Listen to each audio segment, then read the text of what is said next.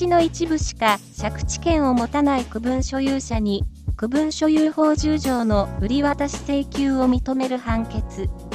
マンション関係の法律トラブルで普段あまりお目にかからない区分所有法10条の売り渡し請求権を行使できるかどうかが争われた裁判がありました。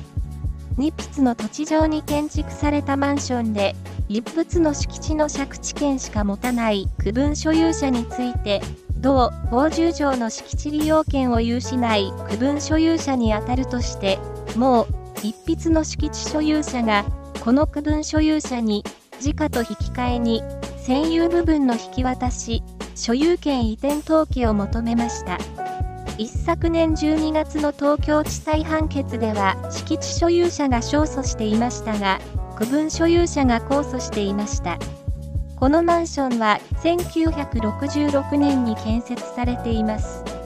所有者が異なる2筆の土地をそれぞれ賃借して建設されましたが2年後建設した有限会社が一部重工大仏弁済として別法人に譲渡土地も転退していました。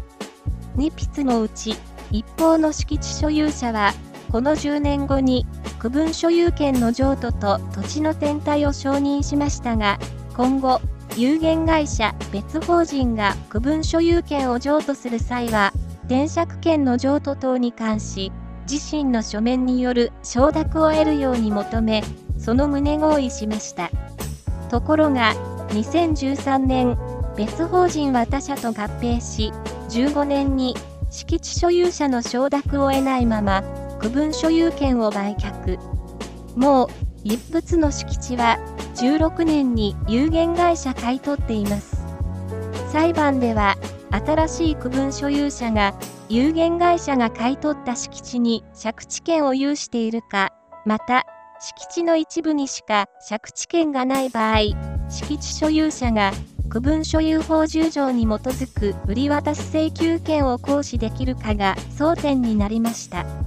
判決では、有限会社が買い取った敷地の借地権は認めましたが、もう一方については、売却時、書面による承諾がなかった点から、敷地利用権、この場合、転借権を有しない、と認定。敷地所有者は、転借権の無断譲渡を受けたに過ぎない被告に対し、土地所有権に基づき、本件各部分の納さを請求できるべき部位にあるとし、被告は、原告との関係で、区分所有法10条の敷地利用権を有しない区分所有者にあたると結論付け、敷地所有者による売り渡し請求を認めました。